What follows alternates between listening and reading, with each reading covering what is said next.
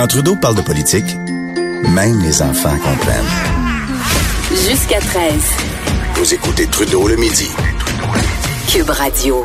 On va parler d'actualité judiciaire avec l'animateur de J'appelle mon avocat les dimanches à Cube Radio, maître François-David Bernier qui est en ligne. Bon midi François-David.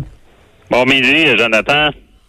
On va parler euh, de quelque chose de très actuel, les gens qui se pètent la marboulette Ah. sur les trottoirs, sur les installations publiques, etc. Puis ce que ça peut représenter au niveau légal. Mais avant, des fois j'aime ça t'arriver avec une question du champ gauche puis de, de, de, de Ah. t'entendre, de t'entendre sur des, des, des principes généraux.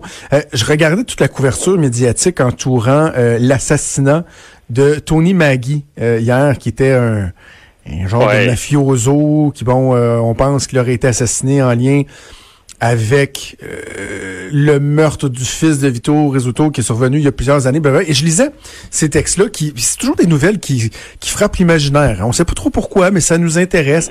Et là, il disait, bon, euh, un tel avait fait euh, tant d'années de prison pour euh, telle affaire. Puis un tel est sorti de prison. Puis un tel est de prison. Je me posais la question. Les avocats de ces gens-là, les motards, la pègre, euh, est-ce qu'on doit automatiquement considérer que ce sont des gens euh, avec de drôles de valeurs qu'ils font pour de drôles de motifs ou il y a comme un aspect qui m'échappe là-dedans? Là? Ce sont qui ces avocats-là? Ah ben c'est des avocats euh, normaux, si on peut dire. Ça dépend. Tu sais, il faut faire faut faire attention là-dedans parce que oui, ça c'est pour ceux qui ont vu le film Le Parrain, là, il y avait le conciliari qui était l'avocat, puis euh, qui était qui faisait partie euh, de la gang, si on peut dire. Puis là, je veux pas avancer rien. Peut-être ça a dû arriver qu'il y a des avocats qui euh, qui étaient qui étaient impliqués. On l'a vu dans les médias. Il y en a qui ont déjà été sanctionnés pour des, des agissements là, qui étaient en lien avec euh, l'organisation, bon, mais que ce soit bon, les Hells Angels ou la mafia et tout. Et euh, par contre, la, la part des criminalistes, euh, il y a beaucoup de criminalistes qui représentent euh, des, des, des criminels dans le domaine euh, des Hells Angels, j'en connais, là, puis euh, eux, euh, c'est il y a une ligne, là, c'est coupé, eux autres sont professionnels, puis jamais ils vont euh, franchir cette ligne-là ou euh, aller dans, dans, dans être invité dans les parties, puis être de, devenir un membre de la, de la gang, si on peut dire. Là, c'est vraiment une profession où est-ce que il y a une ligne, une coupure, parce que faut, faut jamais penser que parce qu'un avocat représente un criminel que l'avocat euh, a quelque chose à voir là-dedans. Là. C'est vraiment c'est notre profession. Et il y a une coupure, il y a une ligne, puis la plupart des avocats respectent ça. Et euh, il n'y a pas de problème, puis il n'y a jamais de de, de, de- d'ingérence des criminels ou de Parce que, tentative de corrompre de corrompre Parce que, tu sais, François là. David, euh, on, on imagine des fois des avocats de la défense qui vont représenter des, euh, des clients dans, disons, je sais pas, un dossier de meurtre, et que l'avocat de la défense veut vraiment faire innocenter son client parce que il croit dur comme fer qu'il est pas coupable. Tu, dis, ben ça, c'est quand même assez noble. Il est là pour... Ben, mettons, t'es avocat euh, récurrent d'un groupe de moteurs criminalisés ou de la PEG. À quelque part, au niveau des mœurs, des valeurs, tu sais que tu défends des gens qui commettent des gestes qui sont illégaux, là. Donc, Ben, c'est il, faut, il faut être à l'aise avec ça, pareil, là. Ben c'est sûr qu'il faut être à l'aise avec, euh, mais c'est pas qu'on sait qu'ils sont coupables qu'on va les défendre. Quand on sait qu'ils sont coupables, souvent on va les amener à, à plaider coupables puis euh, se battre pour eux, oui, mais pour euh, qu'il y ait une peine moindre, tu sais, d'aller sur la peine. Ça, on voit souvent ça. Puis souvent, ben, dans certains domaines, c'est l'avocat, il veut pas vraiment savoir si la personne est coupable ou pas. Il veut savoir qu'est-ce qu'on lui reproche, puis c'est quoi la preuve exactement. C'est technique. Puis là, on va regarder ça, on va dire est-ce qu'il y a une défense ou pas. C'est vraiment. Je sais que c'est difficile à comprendre, mais on, c'est, c'est comme dans bien des domaines, c'est assez technique. On voit ce qu'on compte. Puis les criminalistes sont. Puis j'en connais beaucoup, j'en ai fait aussi. Euh, c'est euh, c'est des, des fervents du, du système de la justice parce que c'est tout le temps la, la théorie euh, vaut mieux discriminer. Ah, le droit à une défense pleine et entière et tout, là. Comment? C'est ça, le droit à une défense pleine et entière et tout. C'est pas parce que vous êtes Oh, d'un acte beaucoup criminel que vous n'avez pas le droit d'être défendu. Là, ça, on se comprend. C'est ça, ouais. Puis souvent, ben, oui, on peut savoir, bon, que, que, euh, on, comme je dis, on, on demande pas euh, si un est coupable ou pas. C'est qu'est-ce qu'il y a contre lui, puis comment qu'on peut le défendre. Si on peut pas le défendre, ben évidemment, on va lui conseiller de plaider coupable, puis aller aller l'aider d'une autre manière pour qu'il y ait une peine moins sévère.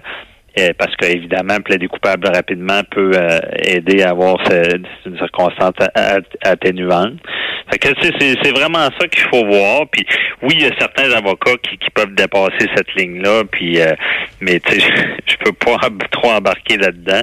Euh, c'est sûr que dans tous les domaines, c'est pas tout le monde qui et la plupart sont droites, mais c'est sûr que ça peut arriver qu'il y en a. euh, je- Ah, en je politique, ça s'est le temps déjà le mot vu, de franchir la ligne. C'est euh, c'est c'est dans pour un avocat de, de commencer à fraterniser avec ses clients trop, mais c'est dangereux dans ce domaine-là. là. OK, passons d'un sujet glissant à vraiment les éléments qui sont glissants pour de vrai. Euh, est-ce que est-ce que la personne parce que je- on envoyait à, à TVA LCN tantôt des des gens qui se pètent la marboulette sur les trottoirs aujourd'hui qui sont complètement glacés euh, dans pas mal toutes les villes au Québec. Euh, bon, commençons là. Si ça arrive, est-ce que le citoyen a un recours contre la ville lorsqu'on considère que ça n'a pas bien été entretenu ou c'est dans le act of God, c'est la nature, puis on peut rien y faire? Ben c'est c'est pas nécessairement l'act of God. C'est sûr que la ville peut pas tout contrôler ce qui se passe puis euh, responsable d'à peu près tout. Mais tu sais, c'est comme on dit souvent, ils ont un devoir de moyens. Ça, ça veut dire ils ont des effectifs, ils doivent prendre des moyens pour déneiger, euh, euh, mettre du sel, des abrasifs pour faire que les gens se, se cassent pas à margoulette, si on peut dire. Et là, quand ils, ils engagent leur responsabilité quand ils sont négligents, qu'on peut le prouver. Bon, mettons une section, une portion de trottoir, ça c'est pas entretenu, puis c'est, c'est pas des délais raisonnables, est-ce qu'ils vont mettre l'abrasif ou déneiger, puis la personne euh, glisse, se blesse, euh, il va pouvoir poursuivre. Et là, ben c'est ça. Dans, dans le domaine des poursuites contre la ville, des fois, il y a des dommages. Bon, on peut se blesser physiquement ou des fois, il peut y avoir euh, des bris là, matériels ou quoi que ce soit. Ben là, tu sais, il y a une affaire qui est importante à savoir pour contre une ville, là, tout ce qui est bris matériel, ben, il y a des délais très, très courts. Tu sais, il faut envoyer un avis de 15 jours, comme quoi on, a- on veut intenter une poursuite, puis on a six mois pour faire la poursuite, sinon on perd tous nos droits. Tandis si on se blesse, puis on a une blessure, euh, un dommage corporel qu'on appelle, là, ben là, on, on a à pas mélanger, c'est pas six mois, c'est on a trois ans pour euh, intenter une poursuite. Puis encore là, c'est vraiment la règle de, de est-ce que ils sont diligents ou ils ont été négligents, puis là, à cause de leur négligence, euh, on, on, on s'est fait mal. C'est tout le temps le même principe là-dedans, c'est de la responsabilité civile qu'on appelle, puis c'est faute, dommage, lien de causalité. Faute, dommage, lien de causalité. Fait OK. qu'on tient à Euh, ça. donc- Faute, c'est ils ont été négligents. Dommage, on s'est blessé, on s'est fait mal, on a des séquelles. Puis lien de causalité, euh, c'est à cause de leur négligence que on, on- on est blessé. Est-ce que c'est exactement la même chose si je t'invite chez nous, que j'ai pas mis assez de sel euh, dans l'entrée ou que j'ai pas eu le temps d'en mettre puis que tu te pètes la marboulette? Est-ce que c'est la même chose? Moi, mes responsabilités chez nous, c'est Ouais. quoi? Ben, chez soi, souvent, on est assuré un, puis oui, on a une responsabilité. C'est, eh, puis c'est un peu, ça, ça se ressemble. C'est, c'est pas total. Là, tu sais, c'est comme on le disait dans le temps, la responsabilité du bon père de famille, qui, ben, la personne qui, qui, qui néglige pas. Ça veut dire que si on, déneige, on met du sel, quelqu'un se fait mal, ben là, on, on sera pas tenu responsable. Par contre, si on, on est négligent, puis ça glisse, puis on le sait, puis on fait vraiment rien, puis quelqu'un se blesse, ben là, on pourrait être tenu responsable. Puis, puis là, dans, dans tout ça, il y a une notion, là, c'est- ça a l'air d'un gros mot, mais c'est la notion de piège. Tu sais, Il faut pas qu'il y ait de piège. C'est ça qui peut engager la responsabilité. Pensez, euh, bon, il- quand ils passent la mob dans la- au, au, euh, au centre d'achat, ils vont mettre un petit tréteau euh, d'avertissement, ça peut être glissant. Ils enlèvent le piège. S'il n'y a pas le tréteau, mais là, si c'est un piège qu'on le sait pas, paf, on glisse, on se fait mal. Ou il y a un trou, puis il n'y a rien qui, qui dit que euh, le trou est là, mais là, là, la responsabilité peut être engagée. C'est pas nécessairement si tu as voulu tendre euh, la notion de piège, ça veut pas dire que tu as voulu tendre un piège à quelqu'un. non, c'est souvent c'est pas intentionnel, mais c'est dans le fond, c'est qu'on est tellement négligent qu'on t'es pensé des affaires évidentes. Là, il y a, il y a une trappe d'ouverte, il y a un trou, puis il y a tout le monde passe là, puis on on n'avertit pas, puis quelqu'un tombe dedans. Mais là, c'est c'est ça la notion de piège. On savait très bien qu'il y avait un danger, puis on n'a rien fait pour euh, faire que c'est quelqu'un euh, euh, se fait pas mal. Tu sais. Puis il faut bien comprendre aussi, des fois, il y a la faute de la victime. Tu sais, des fois, ils viennent de Ouais. neiger, c'est glissant, on n'a pas eu le temps de déblayer, mais la victime s'aventure pareil, sachant que c'est glissant, elle se blesse, mais là, quand elle va essayer de réclamer, ben, on va dire, te contribuer à ta propre faute. Puis des fois, ça enlève la responsabilité.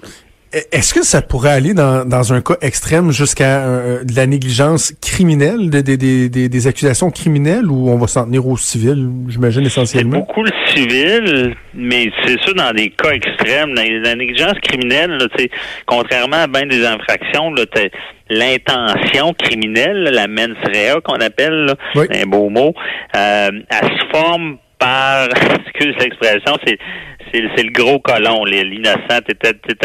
Moi, je, dis ça à la blague, mais c'est une stupidité criminelle. C'est ça, une négligence criminelle. Dans le sens que, puis là, l'article dit, c'est un acte qui est téméraire, déréglé. Puis là, une personne normale ne ferait pas ça. Ben, c'est là que ça engage une responsabilité. Puis oui, on va tout le temps mettre dans, dans, dans il y a, des formes de négligence criminelle qui peuvent se faire avec des certaines négligences. Je donne un exemple, c'est une, décision qui est marquante. Là. C'était une entreprise, on le voit beaucoup avec des on le voit de plus en plus avec des entreprises. Euh, c'est des miniers. Euh, il y avait une mine qui était ben, sous terre, puis un ascenseur. Mais le problème, c'est que des fois la mine pouvait être inondée. Mais il y a quelqu'un qui y avait un système d'alarme pour détecter s'il y avait de l'eau. Mais il y a quelqu'un, quand je dis euh, euh, innocent, là, quelqu'un qui est déréglé, téméraire, qui avait débranché le système d'alarme pour l'eau. Donc, ils ont descendu l'ascenseur dans l'eau avec des milliers, ils sont tous morts. On, on s'entend que là, c'est de une négligence qui est tellement déréglée que c'est là que c'est criminel. Mais faites le parallèle avec, euh, bon, on parle d'entretenir tout ça, c'est sûr que peut-être, c'est plus difficile, là, évidemment, mais peut-être qu'il y a quelqu'un qui pourrait euh, creuser un trou dans le plein milieu, puis euh, c'était tellement certain qu'il y a du monde qui allait tomber dedans que peut-être que là, ça pourrait aller jusqu'au criminel. Bon, ben, euh, mettez donc du sel. Mettez donc du sel.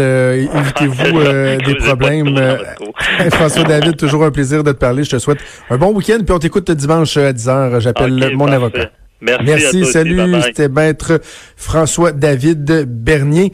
Bougez pas parce qu'au retour, on va échanger une petite conversation euh, peut-être un peu musclée avec Steve E. Fortin sur le salaire des employés de la SAQ. Bougez pas.